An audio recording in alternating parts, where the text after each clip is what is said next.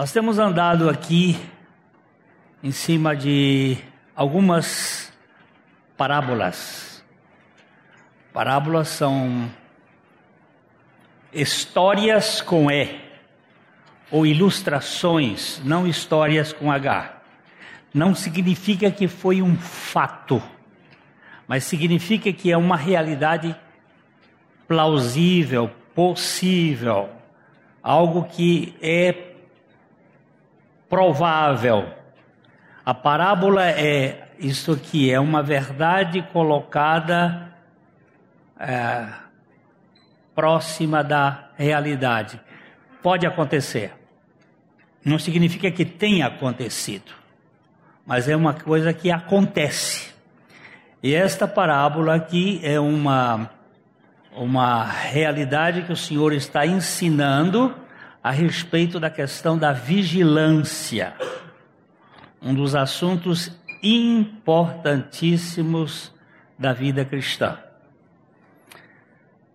Nós vamos ler aqui, a gente tem usado o método de colocar o texto em negrito, depois algumas explicações, informações e alguma tentativa de explicar, expor o texto e depois a gente vai usando também é, alguns mestres. Eu uso muito a, a, a facilidade com que o Dr. William MacDonald expõe o texto bíblico para nos ajudar a compreender o, o que o Senhor quis nos dizer. Então, esta parábola diz o seguinte: vamos ler aqui Mateus 24, 32. Nós estamos usando a nova versão transformadora. É, Pode-se usar qualquer versão que seja mais adequada ou menos, mas é para provocar também a nossa mente acostumada a uma versão a ter possibilidades de ver outras versões. Agora, aprendam a lição da figueira. Quando os ramos surgem e as folhas começam a brotar, vocês sabem que o verão está próximo. Precisamos aprender algo sobre a parábola da figueira. Nosso Senhor tira uma lição espiritual da natureza. Quando os galhos da figueira reverdecem, vocês sabem que o verão está próximo. A figueira representa a nação de Israel. Por é, centenas de anos, Israel permaneceu inativo, sem governo próprio, sem terra, sem templo, sem língua, sem sacerdócio, sem sinal de vida nacional. As pessoas foram espalhadas por todo o mundo desde o ano 70 de nossa era, quando o general Tito destruiu Jerusalém e arredores. Jesus havia dito que não ficaria pedra sobre pedra que não fosse derrubada. Quando os discípulos olharam o monumental templo restaurado por Herodes o Grande, e eles viram aquelas grandes pedras. Agora nós podemos ver algumas delas lá, enormes. Pedras com mais de 10 mil quilos de, de peso. E eles disseram: Olha que monumento. Jesus disse assim: Olha, aqui não ficará pedra sobre pedra. E aconteceu no ano 70 quando o general Tito tomou Jerusalém, derrubou e espalhou. Dizem que um milhão de judeus foi morto ou foram mortos e o resto se espalhou pelo mundo. Foi para é, Ásia, foram para África, foram para Itália, Espanha, Portugal, depois para a região norte, a ponto de praticamente desapareceu a língua. Eles falavam na Península Ibérica o ladino, que é uma mistura do hebraico com o aramaico e com o latim. Eles geraram o ladino. Na região da Polônia e da, e da Alemanha, eles falavam o Yiddish, que é uma outra mistura, mas perderam a língua. O povo praticamente viviam em polgros, em guetos, desapareceram. Então, em 1948, Israel se tornou uma nação com a sua própria terra, governo, moeda, selos, língua, etc. Espiritualmente, a nação ainda é árida e fria. Não há frutos para Deus, mas nacionalmente podemos dizer que os seus galhos estão verdes. Ah, vamos colocar esse texto de ah, Mateus capítulo 21. Mateus 21, 18 a 22, ele diz: da mesma forma, quando virem todos. 18. Ah, de manhã, enquanto voltava para Jerusalém, Jesus teve fome. Encontrando uma figueira à beira do caminho, fui ver se havia figos, mas só encontrou folhas. Então disse a figueira: nunca mais dê frutos. E no mesmo instante a figueira secou. Mateus conta que foi no mesmo instante, mas Marcos diz que foi no dia seguinte. Aí nós temos um problema. É, a figueira secou naquele momento, mas eles só viram no dia quando voltaram. Ela secou. E o que significa isso? Primeiro, Jesus foi buscar figos numa figueira, mas não havia figos. E Lucas chega a contar que não tinha figos porque não era tempo. Agora temos um problema. Se não era tempo e a figueira não tinha, não tinha figos e Jesus amaldiçoou a figueira, tem alguma coisa errada aí. O problema é que com a figueira, quando tem folhas, ela tem que ter frutos. Essa figueira é uma mentira. Ela estava falsificando a realidade. Ela fingia que estava dando frutos, mas ela só tinha folhas. Era como Israel. Israel era uma nação que parecia ser de Deus, mas não era de Deus. Isso pode acontecer conosco também. A gente parece que é cristão, mas não é cristão. É blefe. Só tem aparência.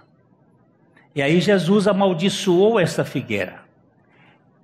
Aí quando os discípulos viram isto, ficaram admirados e perguntaram: Como a figueira secou tão depressa? E Jesus respondeu: Eu lhes digo a verdade.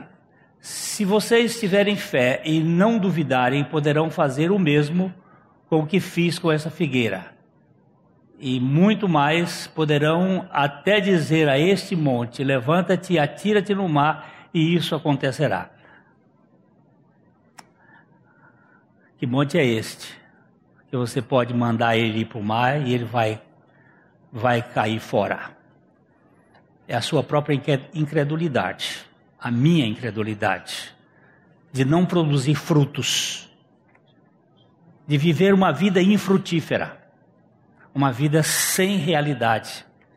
A capa do nosso boletim hoje fala isto, fala alguma coisa que você depois pode ver. Uh, o versículo seguinte diz: Da mesma forma, quando virem todas estas coisas, saberão que o tempo está próximo à porta. Que coisas são estas? Olha, Aprendam a lição da figueira. Quando os ramos surgirem e as folhas começarem a brotar, vocês sabem que o verão está próximo. Quando a folha da figueira começa a brotar, o verão está próximo. Quando vocês virem estas coisas brotarem, que coisas são essas que vão brotar? A figueira é um símbolo de Israel. Israel desapareceu no ano 70. Israel aparece no ano de 1948. A figueira começou a florescer. Os ramos da figueira começaram a enverdecer. Então, nós precisamos estar com os olhos atentos para esta realidade. É a vigilância que Jesus está nos chamando a atenção. Da mesma forma como viram, virem todas essas coisas, saberão que o tempo está próximo à porta. Então, vocês também, quando virem todas as, essas coisas acontecendo, saibam que está próximo às portas. O que, que está próximo às portas? A segunda vinda do Senhor. O surgimento de Israel como nação significa não apenas que o início da tribulação está próximo, mas que o próprio Senhor está às portas. Se a vinda de Cristo para reinar está tão próxima, quanto mais iminente é o arrebatamento da igreja. Se já vemos sombras dos eventos que devem preceder sua aparição em glória, quão mais próximos estamos da primeira fase da parousia ou o segundo, o seu segundo advento. Jesus vai voltar, e isto é chamado na Bíblia de parousia, a sua segunda vinda.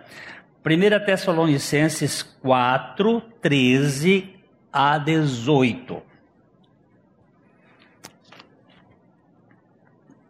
Agora, irmãos, irmãos, eu quero, não queremos que ignorem o que acontecerá aos que já morreram para que não se entristeçam como aqueles que não têm esperança. Porque cremos que Jesus morreu e foi ressuscitado, também cremos que Deus trará de volta à vida com Jesus todos os que morreram. Dizemos a vocês, pela palavra do Senhor, nós, os que ainda estivermos vivos, quando o Senhor voltar, não iremos, iremos ao encontro dele antes daqueles que já morreram. Essa semana morreu o irmão Eli, Afonso de Souza, nosso companheiro de 45 anos de ministério aqui na igreja. Esse irmão foi para a glória. Se o Senhor voltar amanhã, eu não irei primeiro do que ele me encontrar com o Senhor. O Eli vai ressuscitar primeiro. E todos os que creem no Senhor vão ressuscitar primeiro. É isso que a minha Bíblia diz. Pois o Senhor mesmo descerá do céu com um brado de comando, com a voz do arcanjo e com o toque da trombeta de Deus Primeiro os mortos em Cristo ressuscitarão, depois com ele nós, os que ainda estivermos vivos. Paulo estava crendo que ele estaria vivo na vinda do Senhor. Seremos arrebatados nas nuvens ao encontro do Senhor nos ares. Então estaremos com o Senhor para sempre. Portanto, animemo-nos uns aos outros com essas palavras. Uma das coisas boas é saber que a lápide não é o fim. Aqui jaz não é o, o acabou. É apenas uma passagem. A morte não é o fim para os que estão em Cristo. É, eu vou pedir aí para. Deixa eu ver se. me ligar o, o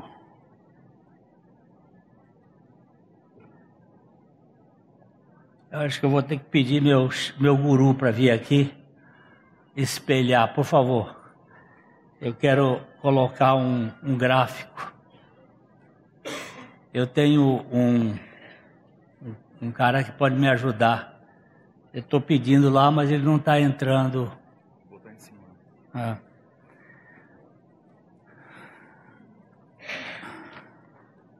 Eu vou, vou trabalhar mais aqui um pouquinho. Se vamos lá para o versículo 34. Eu lhes digo a verdade: esta geração certamente não passará até que todas estas coisas tenham acontecido. Aqui temos uma dificuldade de entender qual a geração. Qual a geração Vamos ver os argumentos do Dr. William MacDonald neste estudo para tentar compreender algo. Essa geração não poderia significar as pessoas que viviam quando Jesus estava na terra. Todas elas já faleceram, mas os eventos do capítulo 24 não ocorreram ainda o que o nosso Senhor quis dizer com essa geração. Porque ele diz que essa geração, eu lhes digo a verdade, essa geração certamente não passará até que todas estas coisas aconteçam. Que geração é esta? Então aqui há duas possibilidades.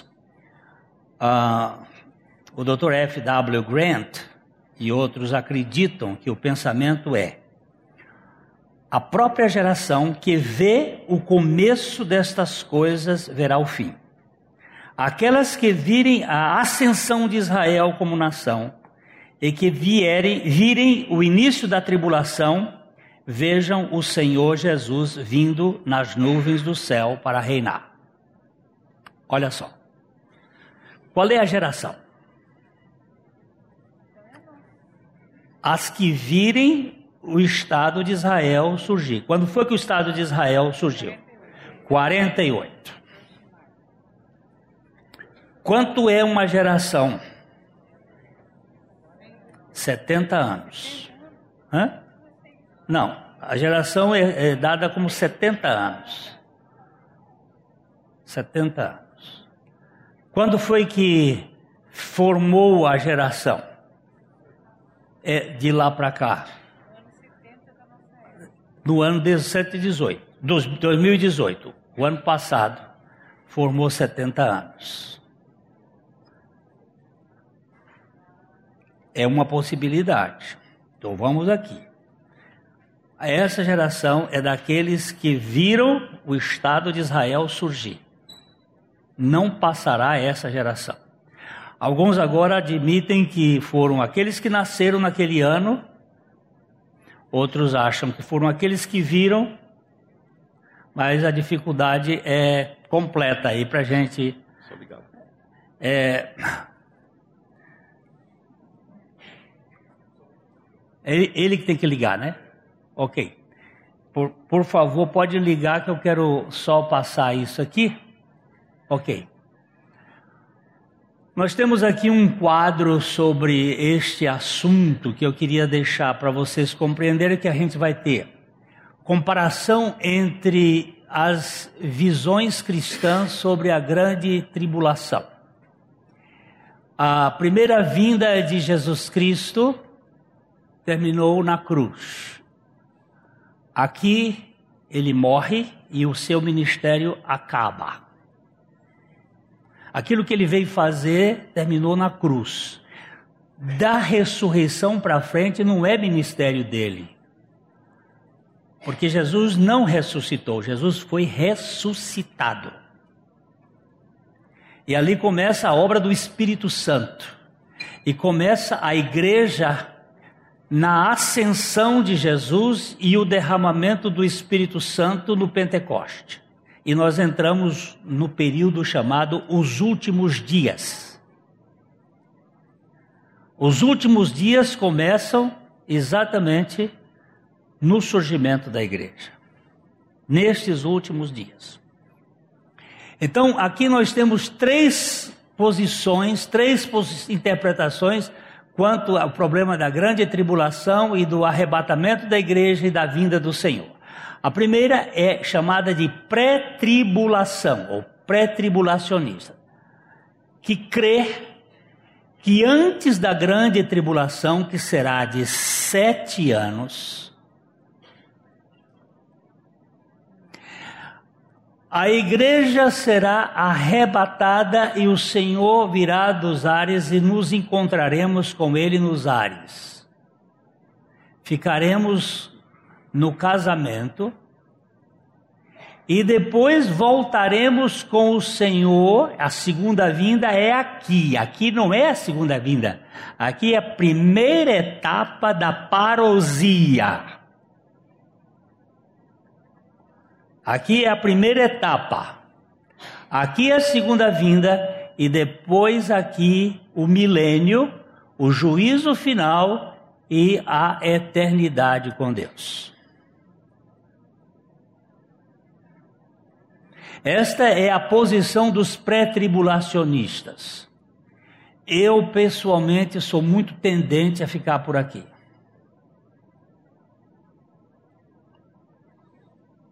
Tenho essa preferência, até mesmo por egoísmo. Mas eu não posso afirmar categoricamente, porque os textos bíblicos não deixam categoria nessa área. Categoria só existe na cruz. Nessa área, os, há textos que favorecem e textos que não favorecem. A segunda ideia é chamada de midi-tribulação. Mesmas coisas, só que o arrebatamento da igreja vem no meio da tribulação, a tribulação de sete anos. Desde o dia em que uh, o anticristo se manifestar, até ele colocar a imagem da besta no templo de Jerusalém, essa interpretação, ali nós vamos ter o meio da tribulação e daqui para frente verá, será a grande tribulação propriamente dita, porque isso aqui vai ser uma preparação. Tudo vai ficar bonzinho, as leis todas vão ser maravilhosas, vai acabar direitos humanos, ou vão acabar direitos humanos. Todo mundo vai andar na linha, eles vão matar tudo quanto é ladrão. Vixe, vai sobrar pouca gente. Vai acabar com político desonesto, porque eles vão estabelecer a justiça.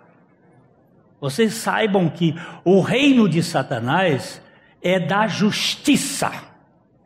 Ele diz que Satanás é um anjo de luz e os seus ministros são ministros de justiça, não são ministros da graça. Eles são legalistas, formais, duro. Tudo quanto é bandido vai ser decapitado. Você vai, o Congresso Nacional Brasileiro vai sobrar pouca gente.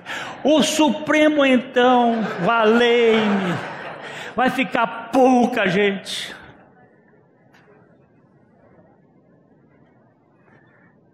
E vai ser uma, uma, uma, um país maravilhoso. O mundo vai ter paz, paz. E aí de repente verá Uh, tribulações. Esses três anos e meio aqui são terríveis. Depois o Senhor virá, milênio, juízo final, eternidade. A terceira hipótese, tem muita gente que acredita nela. Eu, se tiver que passar, vamos passar. Mas eu fico eu, é, eu fico olhando para o Senhor, de Senhor, eu vou cobrar o Senhor pela tua palavra, porque o Senhor disse que vai livrar o teu povo do dia da ira. Se o Senhor vai livrar o teu povo do dia da ira, eu vou advogar essa causa. Aqui então nós temos a morte de Cristo, temos a tribulação, a, a pré-tribulação e a tribulação aqui. A igreja será arrebatada no período da tribulação, no final da tribulação, com o Senhor, depois ela volta com o Senhor, o milênio etc. Guarda esse quadro porque nós vamos precisar dele no, no decorrer do nosso caminhar aqui, ok? É... Hum. Pode colocar no site da igreja? Eu, eu, eu tenho que pedir o direito autoral do. Sim, eu estou roubando, mas eu acho que é até público, por quê? Porque isso está na internet. É público. É público. Hum. Fala mais alto. Uma dúvida que eu sempre Uma dúvida. Uma parte da igreja necessariamente terá que ficar na grande tribulação, porque muitos serão É o salvos. assunto, é o assunto de domingo que vem. Ah, então amém. Muitos serão salvos na grande tribulação. Sim. Aliás, não é o assunto de domingo que vem, é do outro domingo. Porque domingo que vem nós vamos falar sobre os pregadores desse período. Ah, Agora, o do outro é que são as, as dez virgens. A parábola das dez virgens. As cinco sábias e as cinco loucas. Tá? Ali está falando do casamento com a igreja. E nós temos ali uma turma que é imprudente. só mais uma pergunta. Sim. Com relação é, ao começo da, da tribulação, né? O começo da, gra- da, da tribulação. Da, da tribulação. Mateus 24 já está cumprido. Tudo que está ali já está cumprido. Hum. Então o senhor não entende, o senhor não crê que nós já estamos no começo da tribulação? Nós estamos na pré-tribulação. Diante de tanto sofrimento, É. de tanta violência, de tanta morte. É, nós, vamos, nós vamos chegar um pouquinho mais para frente. Vamos caminhar um pouquinho. É? Ale... Bem.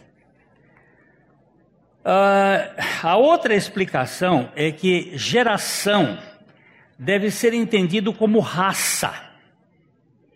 Esta é uma tradução legítima da palavra grega. Você que está fazendo, vai fazer esse trabalho de tradução de línguas, tem que aprender grego, tem que ca- cavucar, porque às vezes tem sentidos que você tem que buscar o verdadeiro sentido. E uma das palavras aqui é que Genau significa também é, é a geração, um- uma raça, É, significando homens do mesmo grupo, raça ou família.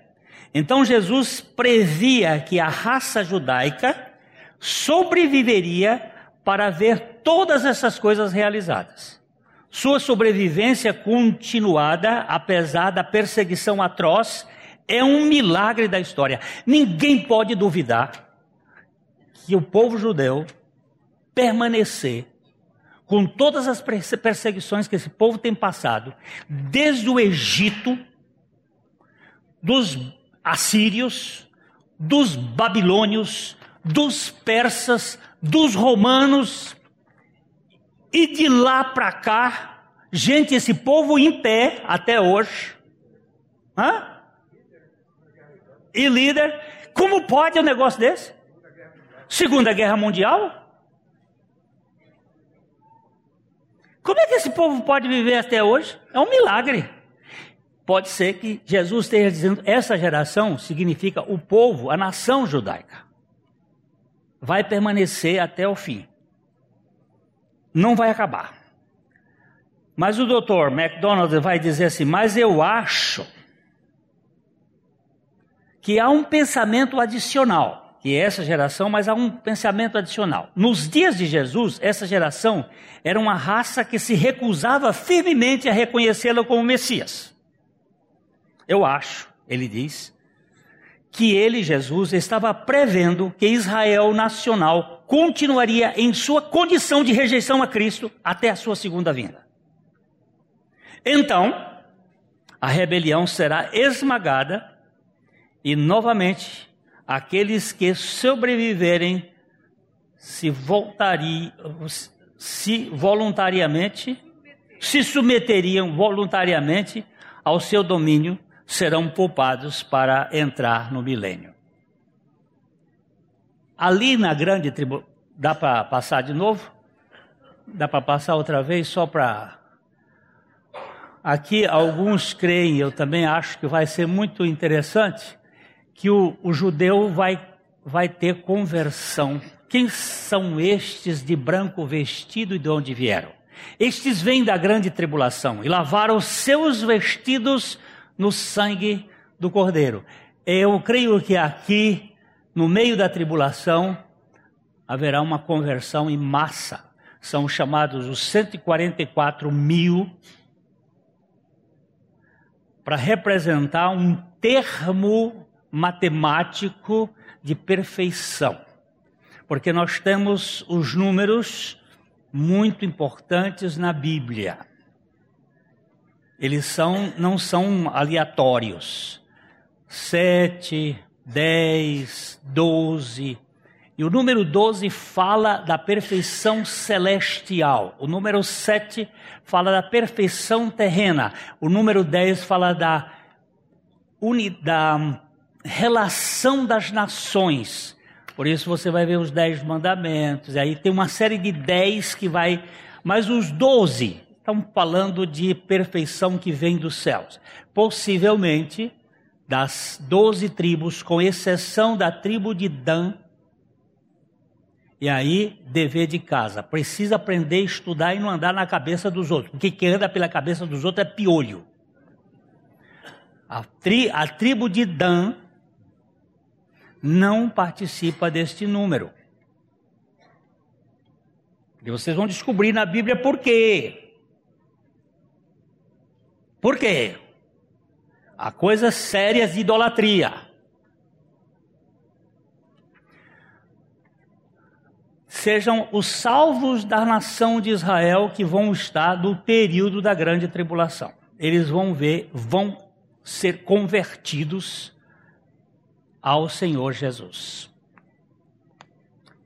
É uma possível, possível ideia bem que eu, eu acho bem interessante. Ok, agora voltando. O céu e a terra desaparecerão, mas as minhas palavras jamais passarão. Aqui Jesus foi categórico. Eu vi o voto do ministro Gilmar Mendes essa semana para defender o processo de permitir que os, os delatores tenham a última palavra, exatamente o oposto do que ele votou ah, no, no, ano de 2017 com relação a um dos das, das como é que se chama isso? Das apelações que foram feitas. O oposto, porque os homens mudam de opinião, dependendo do custo que entra no bolso. A minha Bíblia já fala lá no livro de Êxodo sobre a questão de juízes que recebem propina que não é coisa nova. Agora, a palavra de Deus não muda. Você pode mudar tudo, menos a palavra de Deus não muda. Eu posso estar seguro. Eu fico pensando quando Pedro disse: Senhor, se é o Senhor que está vindo aí sobre as ondas, manda uma palavra que eu vá. Jesus soltou o tapete vermelho e disse: Vem. E Pedro começou a andar. Em, em cima de água? Não, em cima da palavra. E de repente ele deixou de olhar para a palavra e foi olhar para o vento, começou a afundar. E ele disse: Senhor, salva. E Jesus disse: Cara, tu não passa de um bully, homem de pouca fé. Por que duvidaste? O que está ali fazendo duvidar? Duvidar de quê? Só se duvida da palavra. O céu e a terra passarão. Para enfatizar o caráter infalível de suas previsões, Jesus acrescentou que o céu e a terra passariam, mas as suas palavras jamais. Ao falar do céu passando, ele estava se referindo aos céus estelares e atmosféricos. O firmamento azul acima de nós, não aquele que é morada dos céus. Eu vou saltar porque o tempo nosso está não dá para ver todos os textos, mas você pode ver isso, que Paulo diz que foi arrebatado até o terceiro céu e ouviu coisas inefáveis. A dissolução do céu e da terra é descrita em 2 Pedro 3, de 10 a 13, e mencionada novamente em Apocalipse 10, 11. Vamos ler esses textos depois, você que tem interesse, porque eu, eu falo o seguinte: quem não tem interesse em estudar a Bíblia, não vai gastar tempo. Mas quem tem, para. Quando a gente está com fome, vai para a geladeira. Agora, quando não está com fome, está com anorexia, passa longe. Agora, quem tem fome, vai. E vai olhar, e vai buscar, vai querer saber. O, índio disse o seguinte: Eu ouvi falar de Jesus pelo missionário, mas eu conheci Jesus pela. pela foi? Não foi assim? Pois é. Vamos lá. Contudo, ninguém sabe o dia nem a hora em que essas coisas acontecerão, nem mesmo os anjos no céu, nem o filho, somente o pai. Uai! Eu até nem tive coragem de falar uma coisa aqui, vou só falar aqui, não escrevi. Quanto ao dia e hora exatos da segundo advento, ninguém sabe, nem mesmo os anjos do céu, mas apenas o, seu, o meu pai. Isso deve alertar contra a tentação de estabelecer datas ou acreditar naqueles que fazem. Não estamos surpresos que os anjos não saibam. São criaturas finitas, com conhecimento limitado. Agora, por que, que o filho não sabe? Porque quando ele se encarnou, ele, ele esvaziou-se de sua glória. ele se tornou um ser limitado.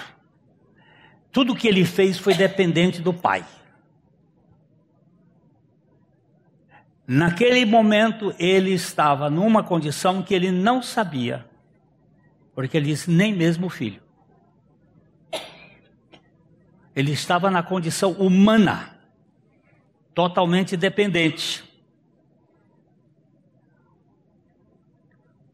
é, embora os que estiverem vivos antes da volta de Cristo não saibam seu dia ou sua hora, parece que aqueles, aqueles familiarizados com a profecia podem saber o ano. Eles saberão, por exemplo, que passará aproximadamente três anos e meio depois que a imagem do ídolo for montada no templo. E aqui estão os textos de Daniel 9, Daniel 7, Daniel 12, Apocalipse 11, Apocalipse 12, Apocalipse 13. Você vai saber que quando a imagem for colocada no templo, conta 1290 dias você vai encontrar três anos e meio, foi o tempo da vinda do Senhor.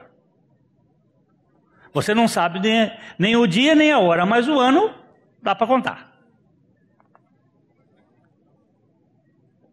Eu espero não estar tá aqui para contar. Aí o verso seguinte, os, os versos 37 a 39. Quando o filho do homem voltar, será como no tempo de Noé nos dias antes do dilúvio, o povo seguia sua rotina de banquetes, festas e casamentos, até o dia em que Noé entrou na arca. Não perceberam o que estava para acontecer, até que veio o dilúvio e levou todos. Assim será a vinda do filho do homem. Jesus estava dizendo, ó, do mesmo jeito do tempo de Noé. Naqueles dias, no entanto, a maioria das pessoas ficará indiferente, assim como nos dias de Noé. Embora esses dias anteriores ao dilúvio tinham sido terrivelmente perversos, essa não é a característica enfatizada aqui, embora eu creia que seja também. Porque nós estamos vivendo numa maximização da violência. Eu não sei se vocês concordam que a violência aumentou. Hum? O povo comia, bebia, casava.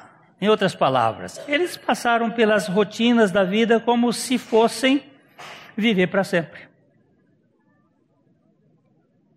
Eu não sei se acontece com vocês, mas às vezes eu tenho que eu preciso voltar à Bíblia para pensar. Eu estou correndo na vida como se não houvesse fim.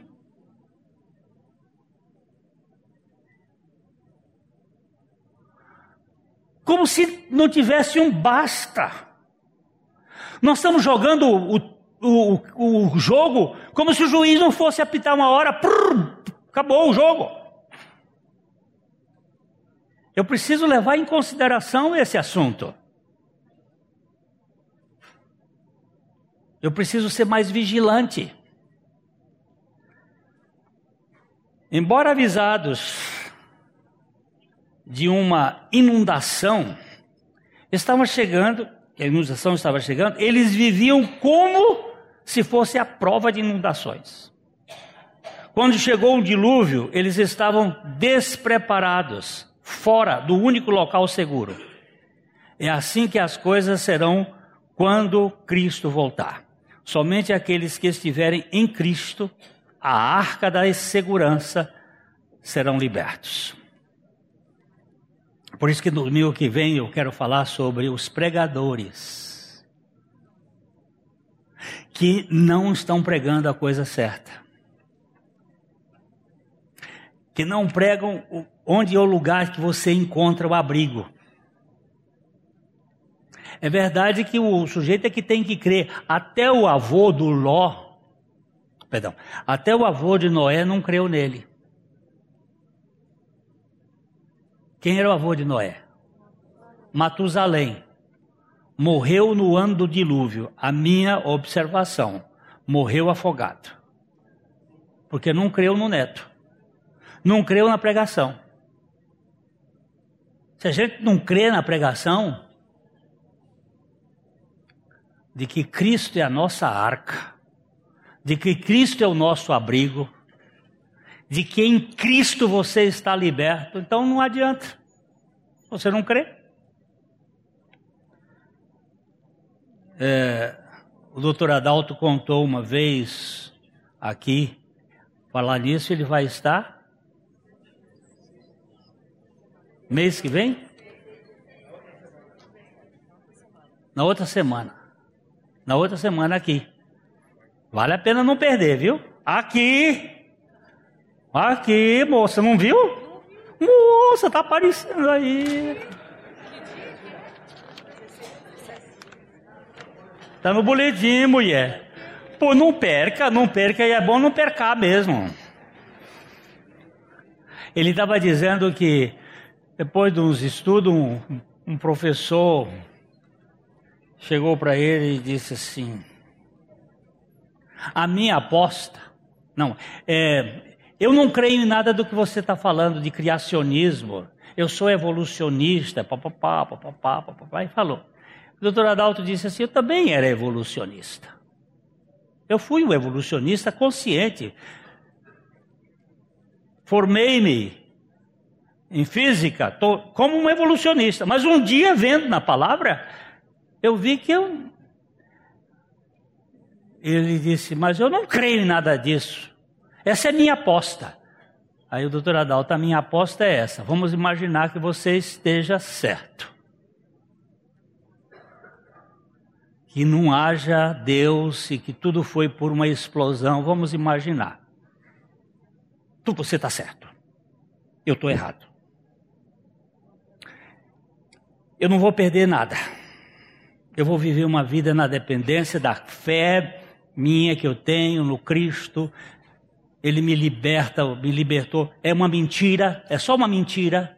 Ele me libertou do, dos meus problemas aqui, eu fiquei confiando, eu não me envolvi com droga, não me envolvi com tanta desgraça, eu estou vivendo uma vida feliz. Vamos imaginar isto.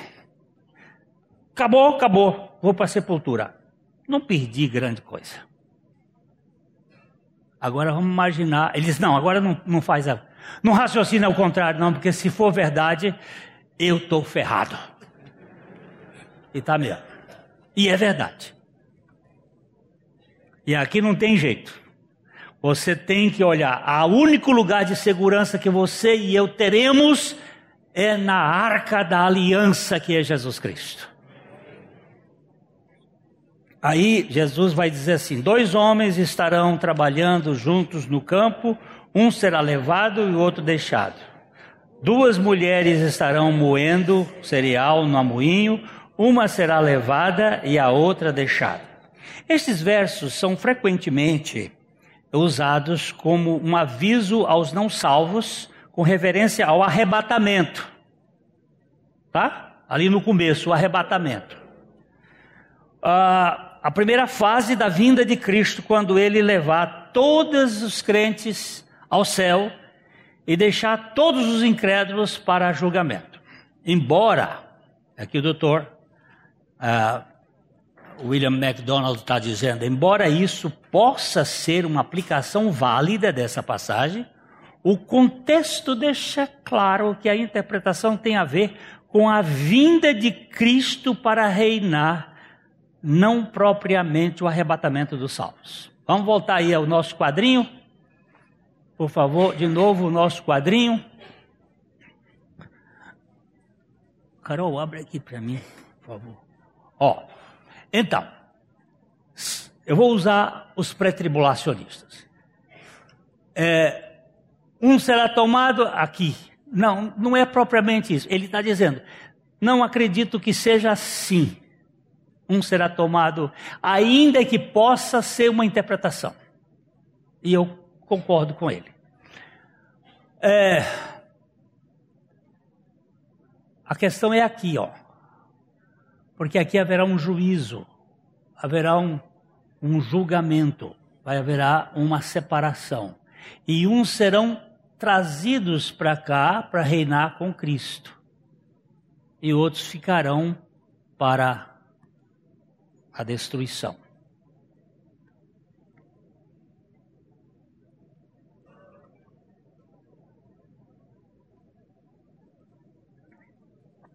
Se você crê como eu creio, e aí não, nós temos pessoas que creem diferente, eu já estou lá em cima. Se não for daquele jeito, for assim, eu também já estou cá em cima. Passei pela tribulação, mas também já estou lá em riba. Agora, porque fui tirado, mas ficou a turma aqui. Vai ficar para o arrebatamento, vai ficar para o julgamento, para a guerra. Ok. Onde é que nós estamos? Dois homens estarão no campo, um será levado em juízo o outro será deixado para entrar no milênio de Cristo. Duas mulheres estarão moendo na fábrica e elas serão instantaneamente separadas. Uma será varrida pelo dilúvio do julgamento, a outra ficará para desfrutar as bênçãos do reinado de Cristo no milênio. Portanto, vigiem, pois não sabem em que ocasião o seu Senhor virá. Entendam isso. Se o dono da casa soubesse exatamente a que horas viria o ladrão, ficaria atento e não permitiria que a casa fosse arrombada. Estejam também sempre preparados, pois o filho do homem virá quando menos esperam.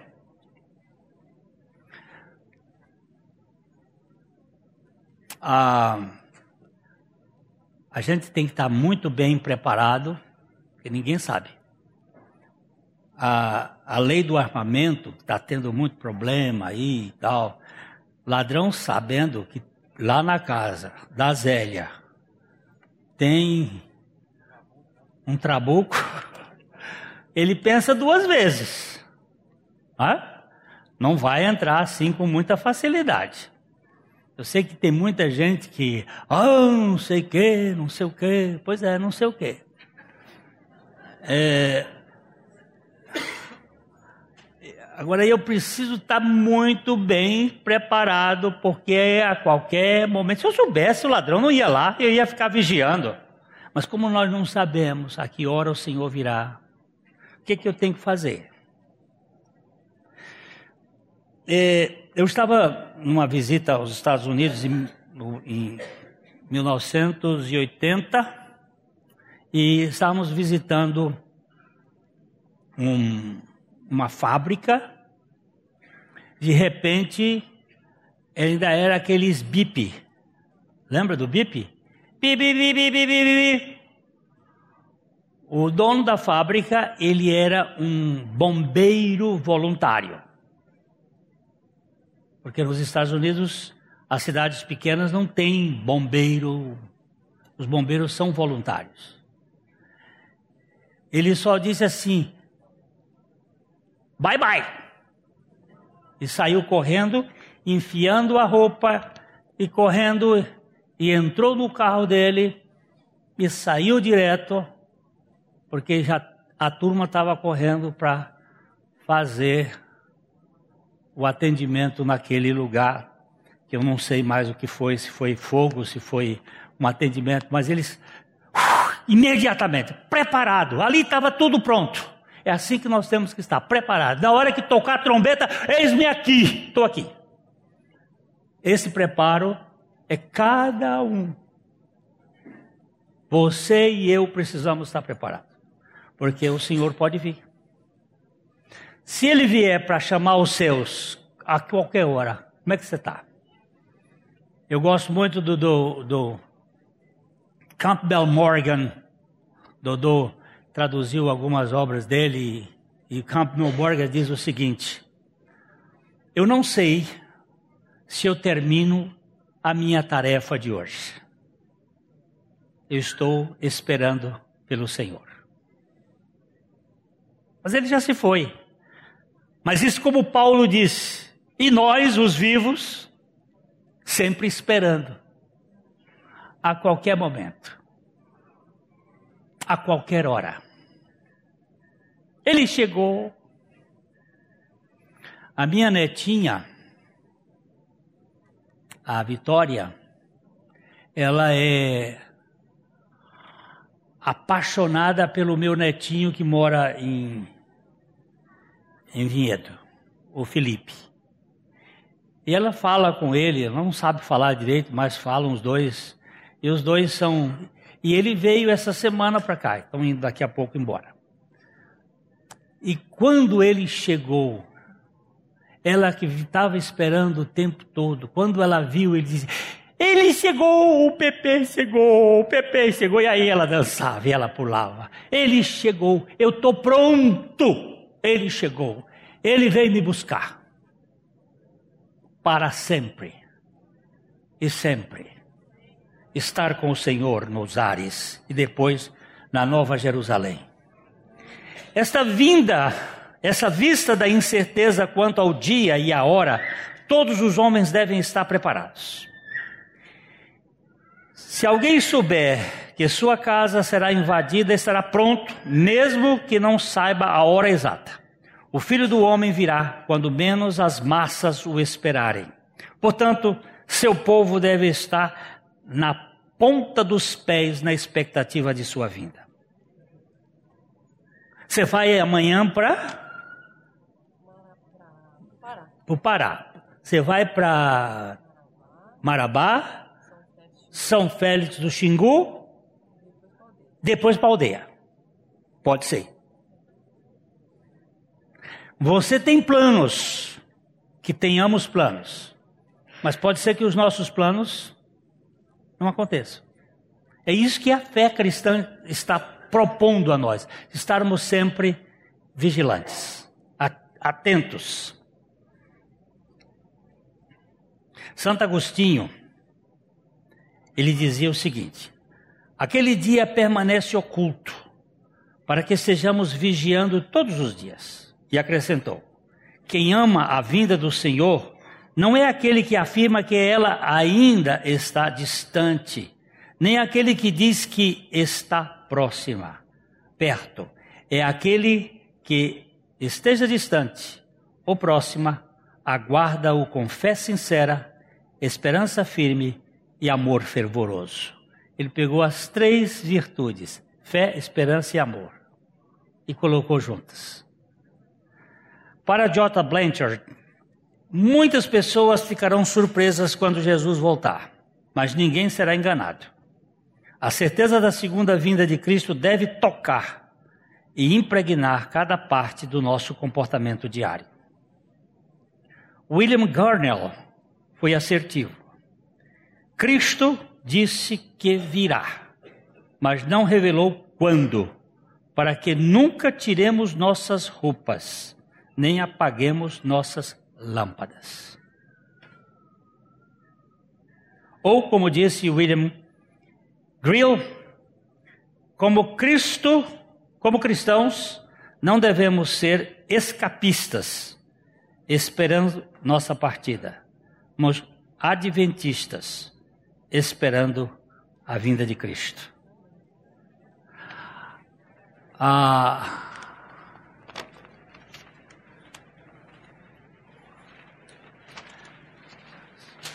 Charles Colson é a história de um jovem que eu conto, eu já estou terminando, é, que ele foi para a guerra, a guerra americana, e ele foi muito ferido, muito ferido. E se você quiser ver essa história, está naquele, naquela gravação, a salvação de um insensato. E na hora, o médico, um judeu, ia amputar a perna dele. Isto é 1800 e alguma coisa. Não havia anestesia, não havia nada que pudesse a não ser conhaque ou uísque, alguma bebida. E o médico virou para Coulson e disse assim: era um jovem de 17 anos que tinha ido para lutar na guerra e que foi atingido por um, uma bala e estraçalhou a perna. E o médico disse para ele assim: Olha, meu filho, eu vou lhe dar aqui um, uma dose de, de cachaça aqui, de, de uísque, para você suportar o que eu vou fazer. E você vira o rosto para o lado. E ele diz assim para o médico: Doutor, um dia eu entreguei a minha vida ao Senhor. O meu pai, ele era um ébrio. E eu fiz uma promessa ao Senhor de nunca colocar um, uma gota de álcool na minha boca. E o médico disse: Mas meu filho, nós temos que operar você e vai doer muito. Ele disse: Mas, doutor, eu fiz uma promessa ao Senhor Jesus e Ele vai me dar força para suportar. Se eu tiver muita dor, Ele teve mais dor por mim do que eu terei. E outra coisa, doutor, eu não quero me apresentar na casa dele cheirando cheirando a bebida alcoólica.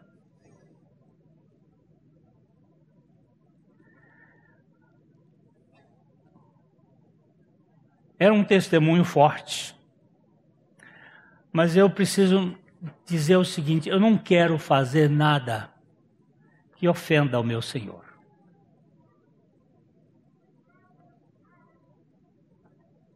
Eu tenho uma carne terrível a minha carne me tenta. Por isso eu preciso da cruz de Cristo. Por isso eu preciso do sacrifício de Jesus para me libertar de mim. Eu não serei capaz de vencer o pecado, mas ele venceu. E ele pode me dar a vitória. Então, guarde que essa esta parábola da exortação à vigilância cada um de nós tem que verificar qual é o ponto que Satanás pode usar na nossa vida.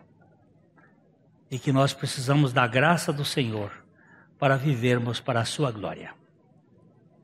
Pai Santo, nós pedimos que o Senhor revele a cada um aqui, a cada um de nós, a suficiência do Senhor Jesus Cristo.